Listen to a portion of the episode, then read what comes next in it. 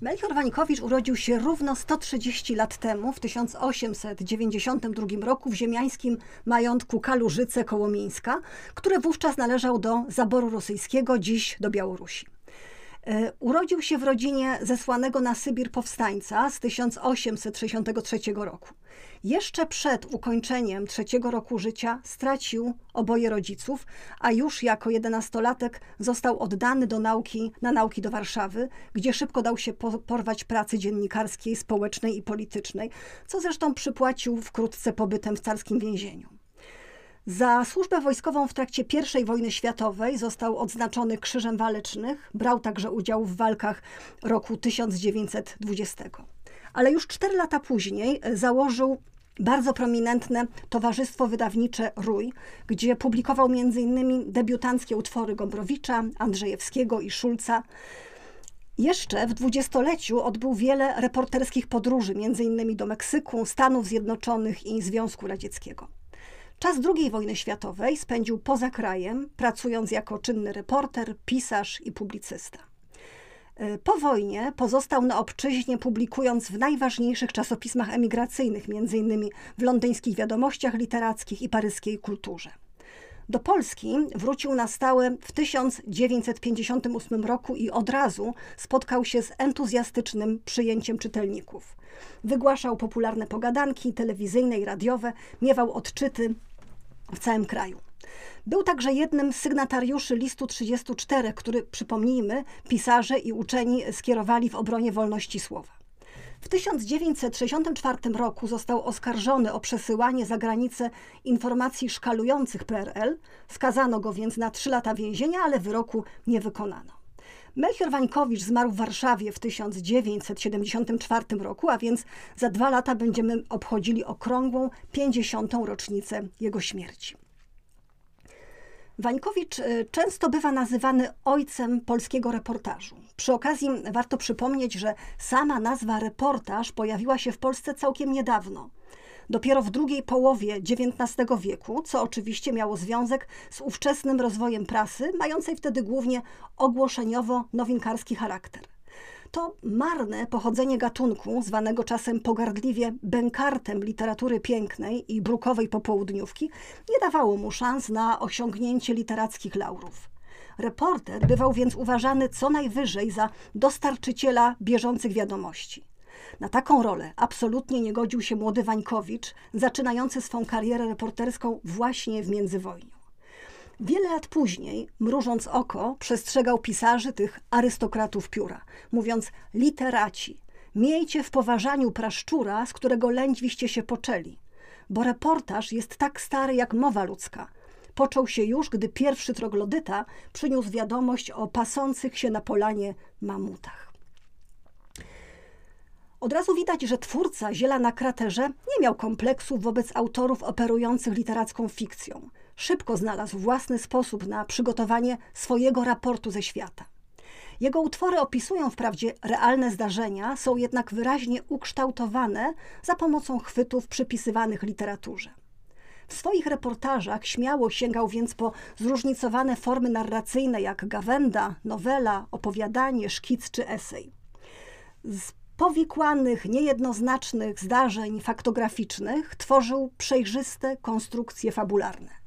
W tekście umieszczał dialogi, a czasem zdawał się nawet penetrować myśli swych bohaterów i, co jest uznawane za wyróżnik jego pisarstwa, tworzył mozaikę faktów z realnych okruchów różnych zdarzeń i z losów rozmaitych bohaterów. Oczywiście musiały się pojawiać wątpliwości dotyczące faktograficznej jakości tekstów skrojonych tą metodą. Wańkowicz zwykł był wtedy odpowiadać, powołując się na koncepcję Jamesa Restona, że istnieją dwa typy prawdy: dosłowna i syntetyczna. Zdaje się, że to właśnie Wańkowiczowi zawdzięczamy także, może mimowolne, zmodyfikowanie definicji reportażu, którą wprawdzie wywodzi on od łacińskiego źródłosłowu reportare, oznaczającego donieść, powiadomić, lecz przekształca go w odnosić do świadomości ludzi, którzy tego zdarzenia nie widzieli. E, ta pozornie drobna różnica ma istotną konsekwencję. W mniejszym stopniu eksponuje opisywany fakt, a w większym przeżycia reportera, który odtąd nie tylko informuje czytelnika, lecz przede wszystkim wpływa na niego, pobudza jego wrażliwość. Celebrując 130. rocznicę urodzin Wańkowicza, trzeba zauważyć, że czas nie oprzedł się z jego twórczością łaskawie. Jeszcze w latach 70. autorowi towarzyszyło ponadprzeciętne zainteresowanie. Wspomina o tym Michał Breitenwald w jednym z naszych podcastów. Wańkowicz bodaj jako pierwszy pisarz zdołał zapełnić swymi czytelnikami kilkutysięczną salę kongresową. Jego radiowe i telewizyjne pogadanki cieszyły się niezwykłą popularnością. Joanna Siedlecka mówi wręcz, że ulice pustoszały, gdy telewizja czy radio nadawały jego słynne gawędy. Książki Wańkowicza były powielokroć wznawiane, ukazywały się w wielotysięcznych nakładach i natychmiast znikały z półek księgarskich. Tymczasem dziś autor Bitwy o Monte Cassino jest niestety pisarzem nieco zapomnianym. Niesłusznie. Należy pamiętać, że jego twórczość stanowi ważne ogniwo współczesnej literatury. Znana i ceniona na całym świecie polska szkoła reportażu, kojarzona głównie z dziełami Ryszarda Kapuścińskiego, Hanny Kral, Wojciecha Jagielskiego czy innych młodszych reporterów, właśnie żywiołowemu temperamentowi, temperamentowi pisarskiemu Wańkowicza, jego bogatej osobowości i niewątpliwej brawurze w poszerzaniu granic gatunku zawdzięcza swą niespożytą energię. Wszak największą siłą reportażu literackiego rodzącego się w latach dwudziestych minionego wieku okazały się właśnie wielkie indywidualności, jak między innymi Wańkowicz i Pruszyński, którzy nie dali sobie wmówić, że reportaż jest dziełem niczyim o obojętnej formie artystycznej. Tym bardziej należy się cieszyć, że Chorzowskiemu Centrum Kultury udało się zorganizować święto Melchiora Wańkowicza w roku, w którym, przypominam, przypada 130. rocznica jego urodzin. Koordynowany przez Barbarę Wichary projekt Otwarci na literaturę czytamy, działamy, udostępniamy, uzyskał dofinansowanie ze środków Ministerstwa Kultury i Dziedzictwa Narodowego i stanowił cykl wydarzeń związanych z promocją czytelnictwa. Jednym z nich była tak zwana żywa biblioteka. Spotkanie z ciekawymi ludźmi, znawcami reportażu i twórczości Melchiora Wańkowicza. 25 października przyjechali więc do Chorzowa znakomici goście. Profesor Urszula Glęsk z Uniwersytetu Wrocławskiego, autorka ważnych i często nagradzanych publikacji poświęconych literaturze współczesnej, zwłaszcza reportażowi. Autorka m.in. nagrodzonej przez prezesa Rady Ministrów i tygodnik Polityka książki Historia słabych, reportaż i życie w dwudziestoleciu, a także, no trzeba powiedzieć, bestsellerowej, nominowanej do Nagrody Nike biografii Hirschfeldowie Zrozumieć krew. W Chorzowie wystąpiła jednak w skromniejszej roli jako rozmówczyni Grzegorza Nowaka, który z wykształcenia jest lekarzem weterynarii, specjalistą chorób koni z długoletnią praktyką kliniczną oraz przedsiębiorcą farmaceutycznym. Do Chorzowa przyjechał jednak, by opowiedzieć o swej wańkowiczowskiej pasji. Grzegorz Nowak posiada bowiem niemal kompletny księgozbiór wszystkich dzieł Melchiora Wańkowicza i jego bliskich, począwszy od roku 1911. Był także konsultantem merytorycznym przy edycji 16-tomowej serii Melchior Wańkowicz dzieła. Przede wszystkim zaś jest, i za to są mu wdzięczni filolodzy, autorem koncepcji przywrócenia pierwotnego brzmienia dwóm reportażom Ziele na kraterze oraz na tropach Smętka.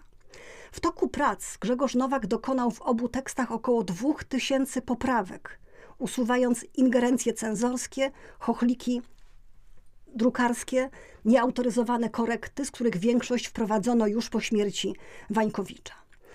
A zatem w, tysiąc, w 2011 roku wydano wyplewione, jak mówi autor opracowania Ziele na kraterze. Natomiast przed kilkoma miesiącami ukazała się nowa edycja na tropach Smętka, która została poprzedzona wstępem autorstwa najsłynniejszej badaczki i popularyzatorki twórczości Wańkowicza Aleksandry Ziółkowskiej-Bołem. 25 października do Chorzowa przyjechał również Michał Breitenwald, znany polski aktor, autor doskonałych, trzeba użyć tego słowa, doskonałych interpretacji prozy wańkowiczowskiej, które zostały zarejestrowane w formie audiobooków. Chorzowskiej widowni zaprezentował fragment reportażu Na tropach Smętka, o którym więcej opowiada w swym podcaście Grzegorz Nowak. Także Michał Breitenwald przygotował w tym projekcie swój podcast, w którym mówi o własnych wspomnieniach związanych z osobą Melchiora Wańkowicza. Spotkanie w chorzowskim Haceku było zaprojektowane jako fuzja rozmów o charakterze biograficzno-literaturoznawczym i aktorskiej interpretacji wańkowiczowskiej prozy. Z tej okazji zespół Chorzowskiego Lekkiego Teatru Przenośnego zaprezentował trzy fragmenty Ziela na kraterze, najsłynniejszego utworu Wańkowicza. Książka, która jest sfabularyzowaną historią domeczku, a więc domu wybudowanego przez rodzinę Wańkowiczów y, w dwudziestoleciu międzywojennym i utraconego kilkanaście lat później w trakcie działań wojennych, jest w istocie opowieścią o rodzinie pisarza. Przedstawia losy rzeczywistych, choć niewątpliwie literacko odmienionych postaci żony i córek. Począwszy od Na tropach smętka, pisarz używał przecież członków swojej najbliższej rodziny jako literackich figur. Kreował pewien model rodziny, który jednak odnosić należy raczej do ogólniejszych wzorców kulturowych niż do rzeczywistych osób. Pierwsze wydanie Ziela na kraterze ukazało się w 1951 roku w Nowym Jorku, a wydanie krajowe zostało opublikowane 6 lat później. Od tego czasu ukazało się kilkanaście nakładów tej autobiograficznej opowieści o rodzinie. Oczywiście wszystkie nagrane w ramach projektu teksty zostały wybrane z nowej, poprawionej przez Grzegorza Nowaka edycji. Aktorki lekkiego teatru przenośnego, Bogna Fonferek i Karina Walczyk, wybrały fragmenty opisujące życie codzienne literacko przetworzonej rodziny Wańkowiczów. Natomiast sami twórcy lekkiego teatru przenośnego, czyli Teresa Adamkiewicz i Mirosław Orzechowski, wcielili się w rolę Kinga i Królika, rodziców rozmawiających w przededniu II wojny światowej o tym, jak przygotować dzieci na trudne czasy. Posłuchajmy.